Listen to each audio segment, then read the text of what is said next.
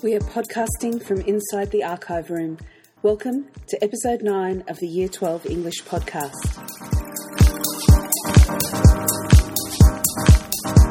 My name is Suzanne Hack, and I'm the VCE English team leader here at St Leonard's College. Thanks for listening. So, we're into the second week now of the September school holidays, and I hope the revision is going well for all of you. In episode 8, uh, I looked at uh, some revision tips for the context encountering conflict and focused specifically on life of galileo so i want to follow that up now with uh, a recap of uh, the general material to do with encountering conflict and this time to focus a little bit more specifically on the quiet american so, in terms of your revision for encountering conflict, it's important to understand what the exam task requires you to do. So, Section B of the exam requires students to complete an extended written response. And in your writing, you must draw on ideas suggested by the context encountering conflict.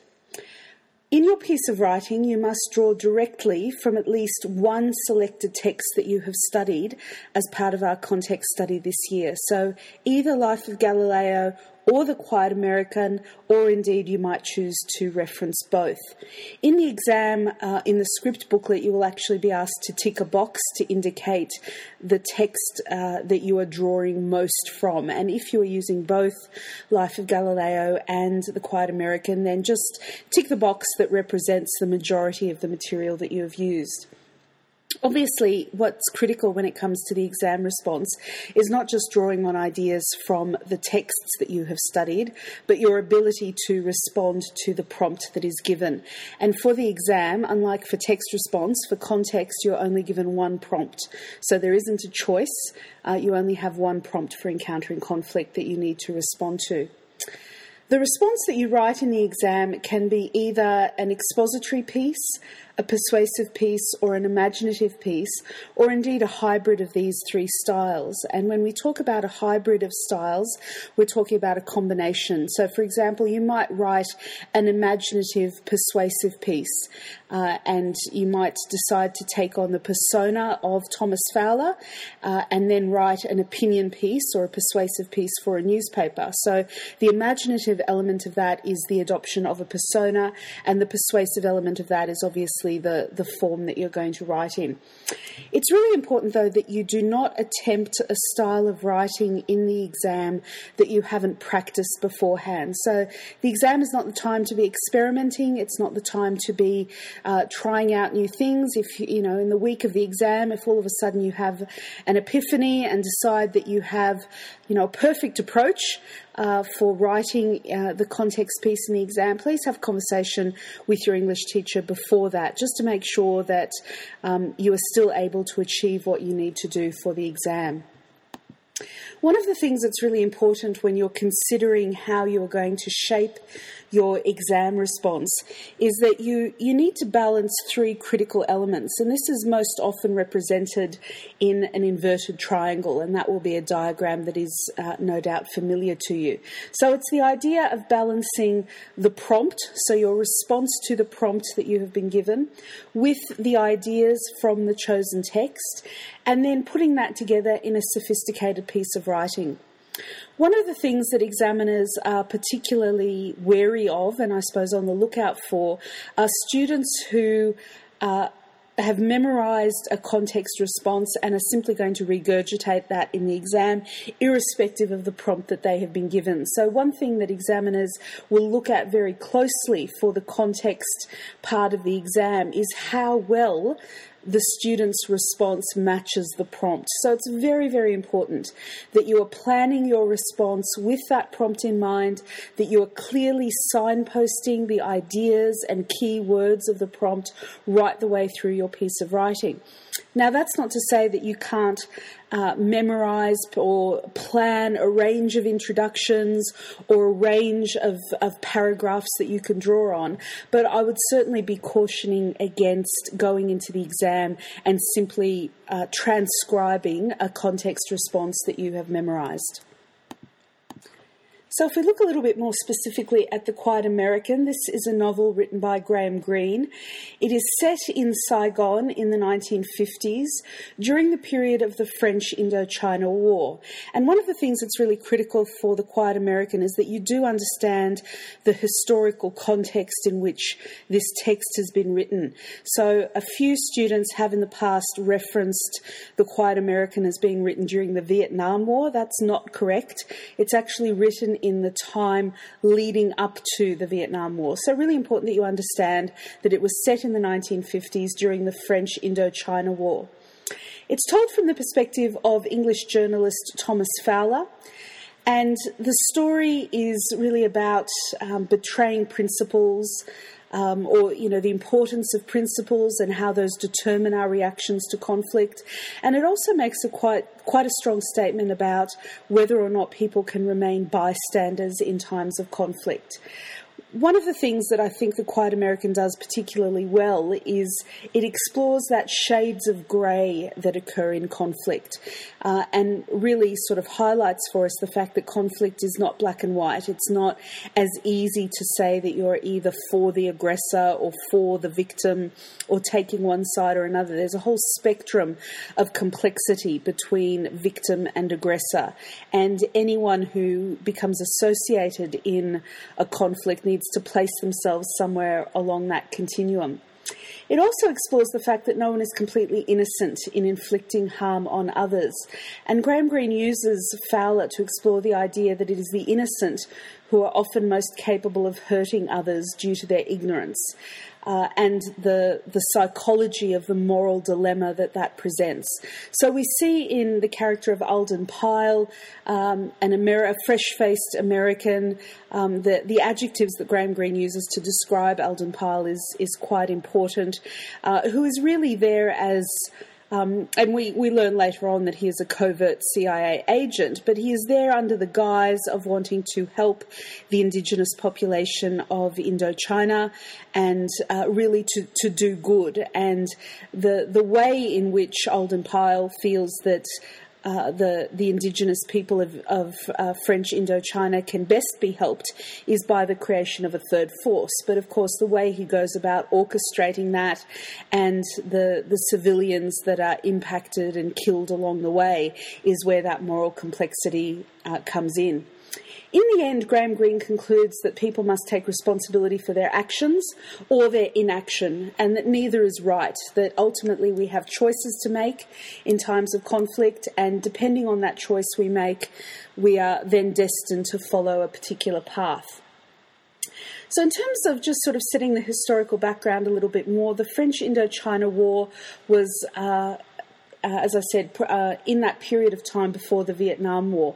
And just to go back a little bit further in terms of understanding that, prior to World War II, Laos, Cambodia, and Vietnam, which at the time was French Indochina, were colonies of France.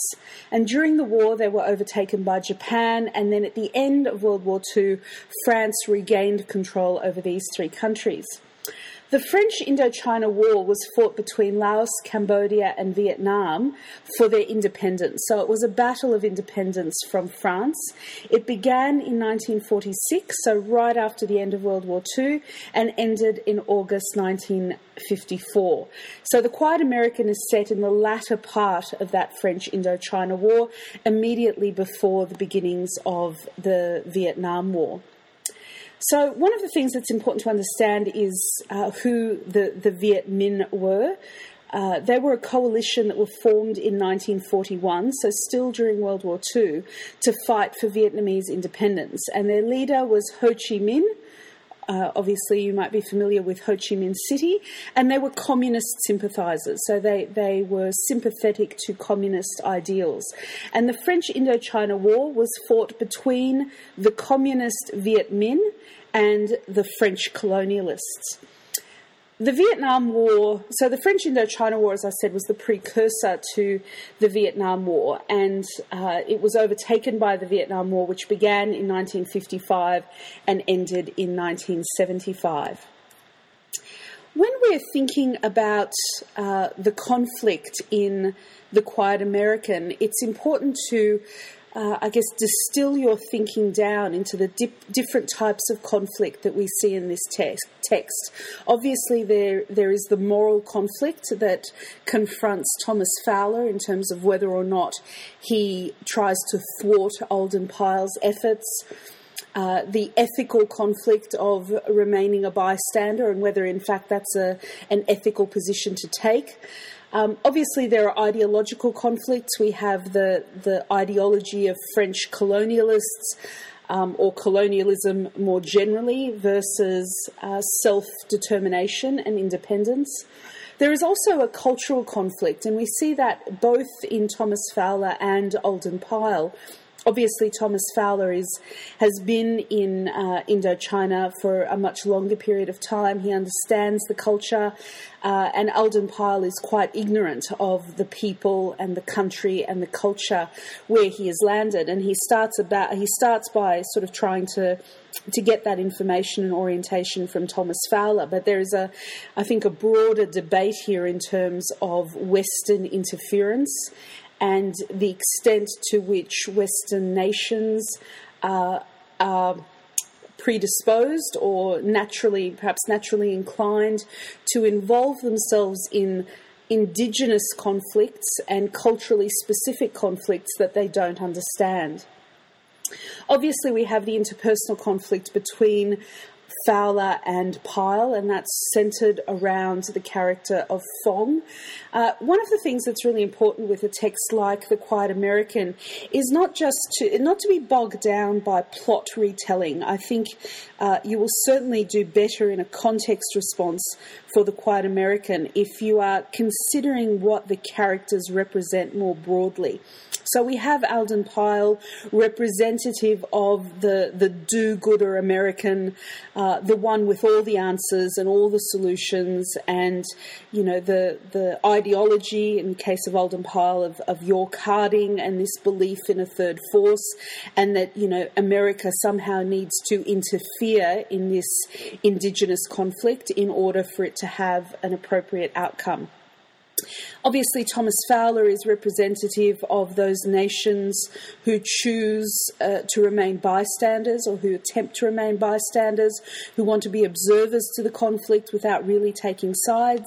And then in the character of Phuong, uh, we have that representation of a very naive, uh, innocent, indigenous culture that is caught up in this greater conflict and is a pawn, if you like, between in the conflict between um, the ideology of the communist Viet Minh and the the French colonialists. And there's a whole sort of parallel discussion to be had when you're looking at the Quiet American in terms of uh, the the conflict associated with colonial rule. Obviously, Indochina was not the the only uh, colonial um, conflict that took place, and you know, colonizers, whether they're French or British or Dutch, you know, uh, the world over, have engaged in conflicts with indigenous populations. So there's another whole discussion uh, that you can have there. So, before talking a little bit more specifically about the examples that you could perhaps draw into a context essay using the encountering conflict, I want to talk a little bit more about the historical background uh, to that conflict. Uh, as the Quiet American shows, US involvement in Vietnam predated the withdrawal of the French from the Indochina colonies of Laos, Cambodia, and Vietnam in 1954. And during World War II, the pro communist Ho Chi Minh organised Vietnamese, Vietnamese resistance to Japanese occupation, and in 1945 presented a Declaration of Independence modelled on the US Declaration of 1776. Uh, President, the President of the United States at the time, President Franklin D. Roosevelt, was inclined to end French colonial rule in Indochina, but pressure from Britain who were obviously concerned about maintaining their own colonial empire, led Roosevelt to accept the return of French rule in Indochina. So, you know, there is that involvement of the US that even predates the plot that we see in The Quiet American. Roosevelt's successor as president in 1945 was President Harry Tr- Truman, uh, and he was not committed to the independence of French colonies. Uh, dis- he was disturbed by Ho Chi Minh's support of communism, and again, uh, I'm sure you have discussed this sort of general fear of communism, which was uh, quite dominant in American thinking in the years after the end of World War II. And Truman also hoped to strengthen France's role in an anti communist alliance in Europe. The United States then provided military assistance in order to return French troops to Indochina and ignored Vietnam's pleas for independence. When the anti communist Korean War began in 1950, Washington solidified these policies, stepping up military aid to the French forces against Ho Chi Minh's Viet Minh organization that was taking aid from the Soviet Union and the People's Republic of China. So, there again, you've got the communist Soviet Union and communist China pitted against the liberal democracy of the United States. By 1954, the US had spent $1.2 billion in military assistance. Uh, and the Quiet Amer- in the Quiet American, the US agent Alden Pyle puts the figure at only 210 million, but you know, obviously, we know historically that it was much more than that. So we come now to the text, which was set in 1952, and the story of the Quiet American rests in this broader historical context. As early as 1951, the State Department of the United States government was articulating what became known as the domino theory. According to the dominant American thinking at the time, if Indochina fell to communism, other nearby country, countries would also become communist, and like pushing down a row of dominoes, eventually the entire region would fall to communism. Believing, as Alden Pyle says, uh, we've got to contain communism, uh, the US officials tried to prevent the victory of the Vietnamese against the French, and they were largely motivated, almost entirely motivated, not so much by um, any sort of ethical reasoning, but really this fear of the spread of communism. And that fear of the spread of communism was also something that dominated Australian foreign policy at the time. As Pyle realises, however, the Vietnamese hate the French more than they fear the communist state. Um, and Pyle claims we are not colonialists, stressing the need to save Vietnam without French rule. As a third alternative, Pyle advocates the creation of a third force, a political movement that is both anti colonial and anti communist. And some US officials were certainly taking this position at the time, even while the government remained committed to the French side. So Colonel Trinh Minh Thé, um, who was made a general in, in the, the, text of the Quiet American, did withdraw his army support from the pro-French Vietnamese government in January of 1951.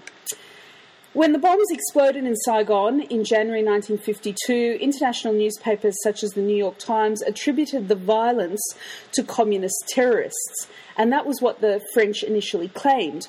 But soon General Thé was taking credit for the action, and the French conceded his role. So, Graham Greene, uh, as a novelist, was living in Saigon at the time, and he covered several French military actions against the communist Viet Minh, including a patrol to Phat Diem, and had excellent contacts among the US officials and agents. As he writes in the novel The Quiet American, Graham, Graham Greene believed that the CIA had supplied the explosives to General Thé, but efforts to confirm that belief have failed to find hard evidence. It is equally possible that Thé acted independently in attacking civilians to establish his own third force, but obviously the novel suggests uh, that Alden Pyle had quite an active hand in this. By 1954, the French efforts to suppress the Vietnamese rebellion had failed. The military defeat at Dien Bien Phu forced France to accept the independence of Vietnam, Laos, and Cambodia. And in 1955, the Geneva Convention created a temporary division of Vietnam into northern and southern sections pending national elections. The United States, believing that Ho Chi Minh would, would win, refused to allow elections to be held. Instead, the U- United States backed an independent South Vietnam and chose the US uh, educated and anti communist Ngo Dinh Diem as president. CIA agent Edward Lansdale coordinated US policy by bribing Diem's opponents and waging a secret war against Ho Chi Minh's Viet Minh. And, and we, you know, obviously see a lot of that represented in the character of Alden Pyle. When we think about conflict in the Quiet American, I think there are two key ideas that you need to look at. And uh, the first is that conflict between Western imperialism and Vietnamese self determination that dominates the text of the Quiet American. Although most of the text is set in Saigon, in South Vietnam, the shadow of the First Indochina War, which was fought primarily in North Vietnam, is never far away.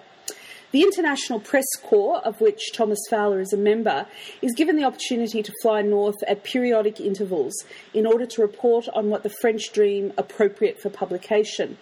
Information is carefully edited and censored, and there's another discussion there about the role of, of the media in reporting on conflict and the extent to which uh, we can accept that that reporting as accurate and the extent to which the reporting of conflict influences our reactions to it. Fowler describes the conflict to Pyle, who is newly arrived in uh, the country, in the following terms. He says, A war of jungle and mountain and marsh, paddy fields where you wade shoulder high and the enemy simply disappear, bury their arms, put on peasant dress. The French who um, Fowler describes as poor devils, are discovering, as the Americans would a decade later in the Vietnam War, the difficulties of fighting a guerrilla war where the terrain is hostile and the adversary often impossible to identify. While the conflict is dismissed by one correspondent as only a damned colonial war, Captain Trouin argues that it has a wider significance, and the French are in fact fighting all of your wars. The same confrontation has reverberated across Asia and India as the old order, so obviously India was a, a, British colony, is challenged and former empires lose their stronghold in the region. The text of the Quiet American mounts a compelling argument against war, which is presented in this case as a futile and unwinnable conflict. The French soldiers on the ground are resigned and weary rather than committed to the cause. Captain Trouin admits to Fowler that they are simply pawns fighting till the politicians tell us to stop. The press conference with the French colonel is equally revealing. For the benefit of the press corps, the colonel weaves his web of evasion, losing his composure only when he is goaded into admitting that this war makes no allowances for the wounded. It is better to be killed outright. On his trip to the north, Fowler describes the devastation to Phat Diem, formerly the most living town in all the country, now the most dead. The novel demonstrates how social and political conflict has tragic consequences for ordinary civilians. Their particular vulnerability is highlighted by the use of napalm, even by the French captain on defenceless villages. Similarly, the way in which a peaceful street scene can explode into chaos underscores the daily terror with which victims of war live. They are never entirely able to dispense with the fear that violence may occur at any moment, devastating lives and corroding morale. After a mother and her small child are accidentally shot by the French, which is described as bad luck or malchance, uh, Fowler feels personally targeted by the bitter resentment of the soldier responsible. He reflects that, perhaps to the soldier, the civilian is the man who employs him to kill, who includes the guilt of murder in the pay envelope and escapes responsibility. War dehumanises all those who participate in it, both the soldiers at the front line and the anonymous strategists who plot its course. Fowler remarks pessimistically on the invisible nature of peace. Quiet American, Graham Greene suggests that as early as 1952, covert American operatives were act- actively working undercover in Vietnam to set up a third force that would be free from communism and the taint of colonialism. Throughout the novel, Greene criticises this response to the internal politics of a foreign country as culturally arrogant and morally tainted. Despite the paradox of Alden Pyle's essential integrity, the American is shown to be indifferent to the human cost of his actions, and we see that particularly in the explosion of Place Garnier. And he is incongruously selective in his rationalisation of its consequences. The bombing in central Saigon is viewed as a necessary strategy in the fight against communism, and the deaths of Vietnamese civilians are trivialised as unimportant. In a way, you could say they died for democracy. The lessons of the Quiet American continue to resonate, and this is where I think you need to pay particular attention to the other examples that you can draw into your context essay. The world has witnessed the United States' desire to do good on many occasions since 1950. The text also mounts a compelling argument against war, which is presented in this case as futile and unwinnable. The French soldiers on the ground are resigned and weary rather than committed to the cause. The novel also demonstrates how social and political conflict has tragic consequences for ordinary civilians. The second key idea that I think it's important to consider is the conflicting ideologies that we see in The Quiet American. Alden Pyle's arrival in Vietnam does nothing to mitigate the textbook theories that he has absorbed. He literally does not see the Vietnam that has so engaged Fowler. He is simply preoccupied with the dilemmas of democracy and the responsibilities of the West. Armed with York Harding's summation on the, advent, the advance of Red China, Pyle views the country and the conflict it sustains as a cause that needs to be addressed. So again, we see this do gooder attitude emerging. Pyle is described by his erstwhile friend as a quiet American. He is, of course, anything but quiet and does not hesitate to air his pronounced and aggravating views on the United States international mission to anyone prepared to listen. Nevertheless, he is a quiet American in the sense that he operates insidiously behind the scenes with underhanded, deadly purpose. Ostensibly, he works for the harmless and altruistic economic aid mission, which, though we know in reality, is supplying his third force with diolactone to make bombs that the communists will be blamed for. Pyle appears to be motivated by genuine, idealism. He is convinced that democracy will save Vietnam and is determined to play his part in ridding the world of communism. However, the text acknowledges the inherent risk of political idealism in terms of instigating conflict. Pyle never saw anything he hadn't heard in a lecture hall, and his lack of experience, coupled with his dangerously blinkered mindset, means that he is unable to appreciate the ramifications of his actions. Belatedly, Fowler discovers Pyle's substantial capacity to inflict damage. The notion of Pyle's innocence is referred to frequently throughout the novel. Fowler's dismissal of him with the sentence, Go away and play with plastics, evokes an image of, guileless, of a guileless child, but the plastics in question are lethal. Pyle's gullibility is juxtaposed against the true innocence, those whose lives are needlessly sacrificed. And again, uh, if you're if you're not familiar with the the observations that are made around the explosion in um, in uh, Place Garnier, then that's certainly a part of the text that uh, you should go back and uh, refer to. Fowler's response to the conflict that surrounds him has been to sit on the sidelines.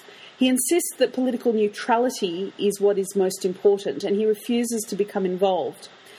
Maintaining detachment has become an article of faith for Thomas Fowler.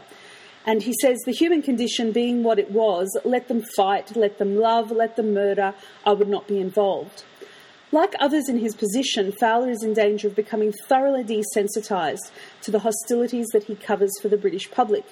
Usually, the war is kept at a tidy and clean distance, and the reporter's cynicism provides a kind of protection that anaesthetises him from its many horrors. Occasionally, the conflict comes closer, threatening to undo Fowler's carefully cultivated equilibrium. At Phat Diem, Fowler is confronted with a canal full of bodies, like an Irish stew containing too much meat, and is reminded of the anonymous brutality of death. Though Fowler recognises that even an opinion is a kind of action, he finds himself debating the legitimacy of the conflict in Vietnam with Pyle.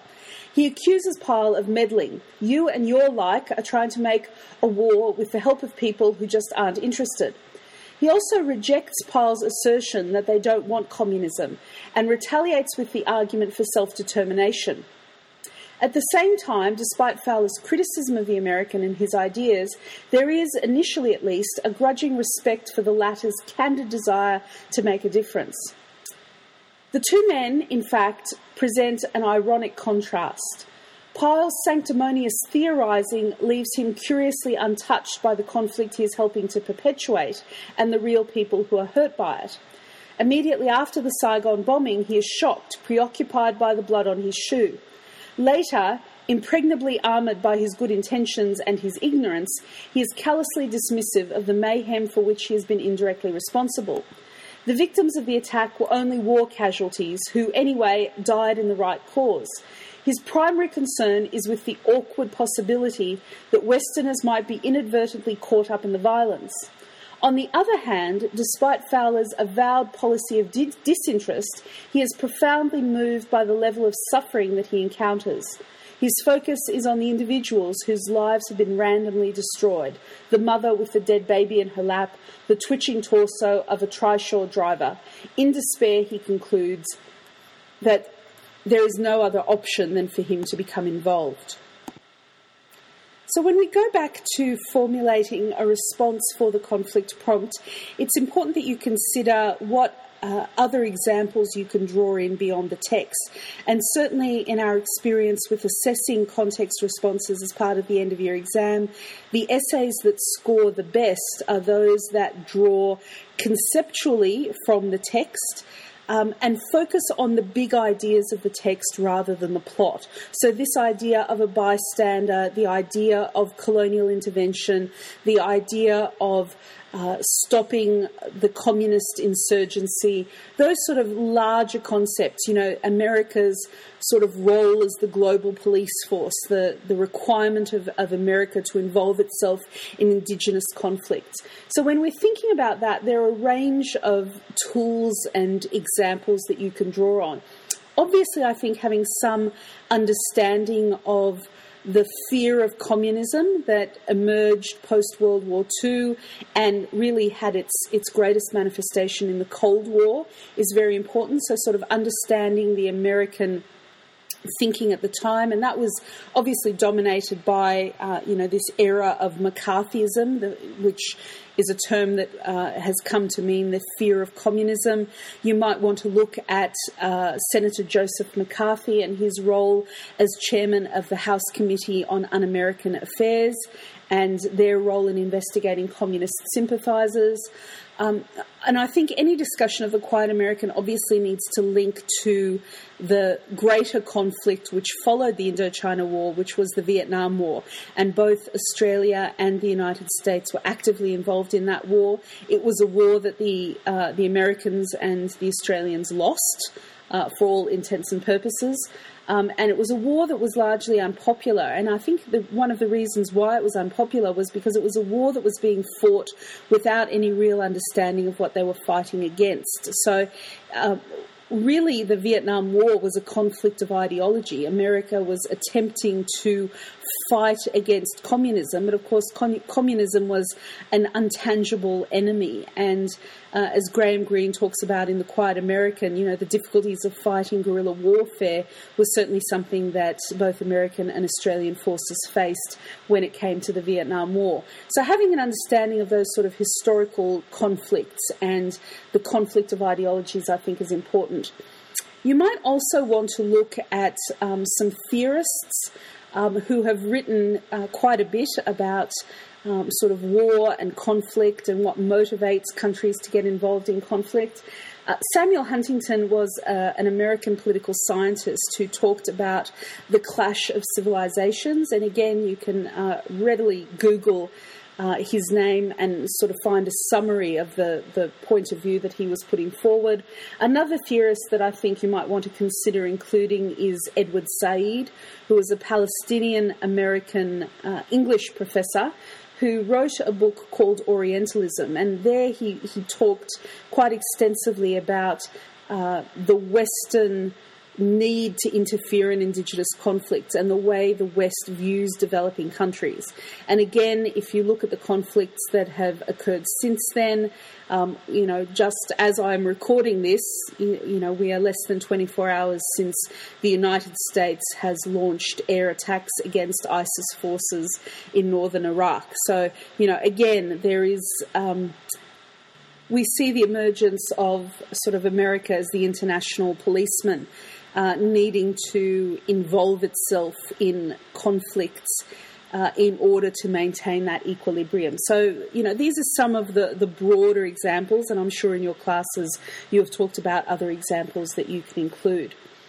When we come to planning a context response, uh, certainly our advice is that you spend about five or six minutes in the exam planning your context response. And one of the, the main reasons why we recommend that you plan a context response rather than simply start writing is to make sure that you're addressing the prompt that you have been given. So look very carefully at the, the prompt, the key words of the prompt brainstorm synonyms for those keywords, make sure that you unpack their meaning and really understand what the prompt is asking you to look at. Once you have done that, I think it's important that you sort of formulate perhaps uh, three or four key questions or ideas that relate to the prompt. And then for each one of those questions or, or ideas, you think about the examples that you can draw on um, from your toolbox of examples in order to respond and discuss that particular idea. As I said earlier on in this podcast, it, it's very important that you don't limit yourself to a discussion of the plot of The Quiet American. You need to understand that this is not a text response, it's a context response. It's about the ideas in the text rather than the plot of the text. So, taking a step back, looking at what the text represents, looking, what Gra- looking at what Graham Greene was attempting to achieve in writing the text, all of those things will be useful in terms of putting together your uh, context response for the exam. There are a range of context prompts that you've been given, both in the practice exam booklets uh, and also on STL Link. So, certainly in the, the week and a half that remain of the holidays, if you haven't yet begun your context revision, I would certainly be going back to, to that material. You've also been given some sample context essays that have scored highly, so that should give you an idea of the sort of written response that you are aiming for. As always, if there are ideas or uh, questions that arise from this podcast, please get in touch with your English teacher. I'm also very happy for you to email me if you have specific questions about what I've said, um, and I'm very happy to elaborate on that further. We've hit uh, just over the half hour mark of this podcast, so we might draw that to a close now. Um, as a reminder, you are sitting your English practice exam uh, next week on Wednesday and you've received information from the VCE office about the, the practice exams that are taking place next week. That practice exam will be externally marked, so it will be about a two week turnaround, but you'll certainly get that exam back with uh, a mark and comments uh, before you finish for the term. Uh, and certainly, uh, you know, your English teacher is your best resource at this time to clarify the things that you have discussed in class. Um, there will be more podcasts coming. We'll be podcasting right up until uh, the English exam, so stay tuned for more tips and revision ideas. Thanks very much for listening, and we'll be back with you next time. Bye for now.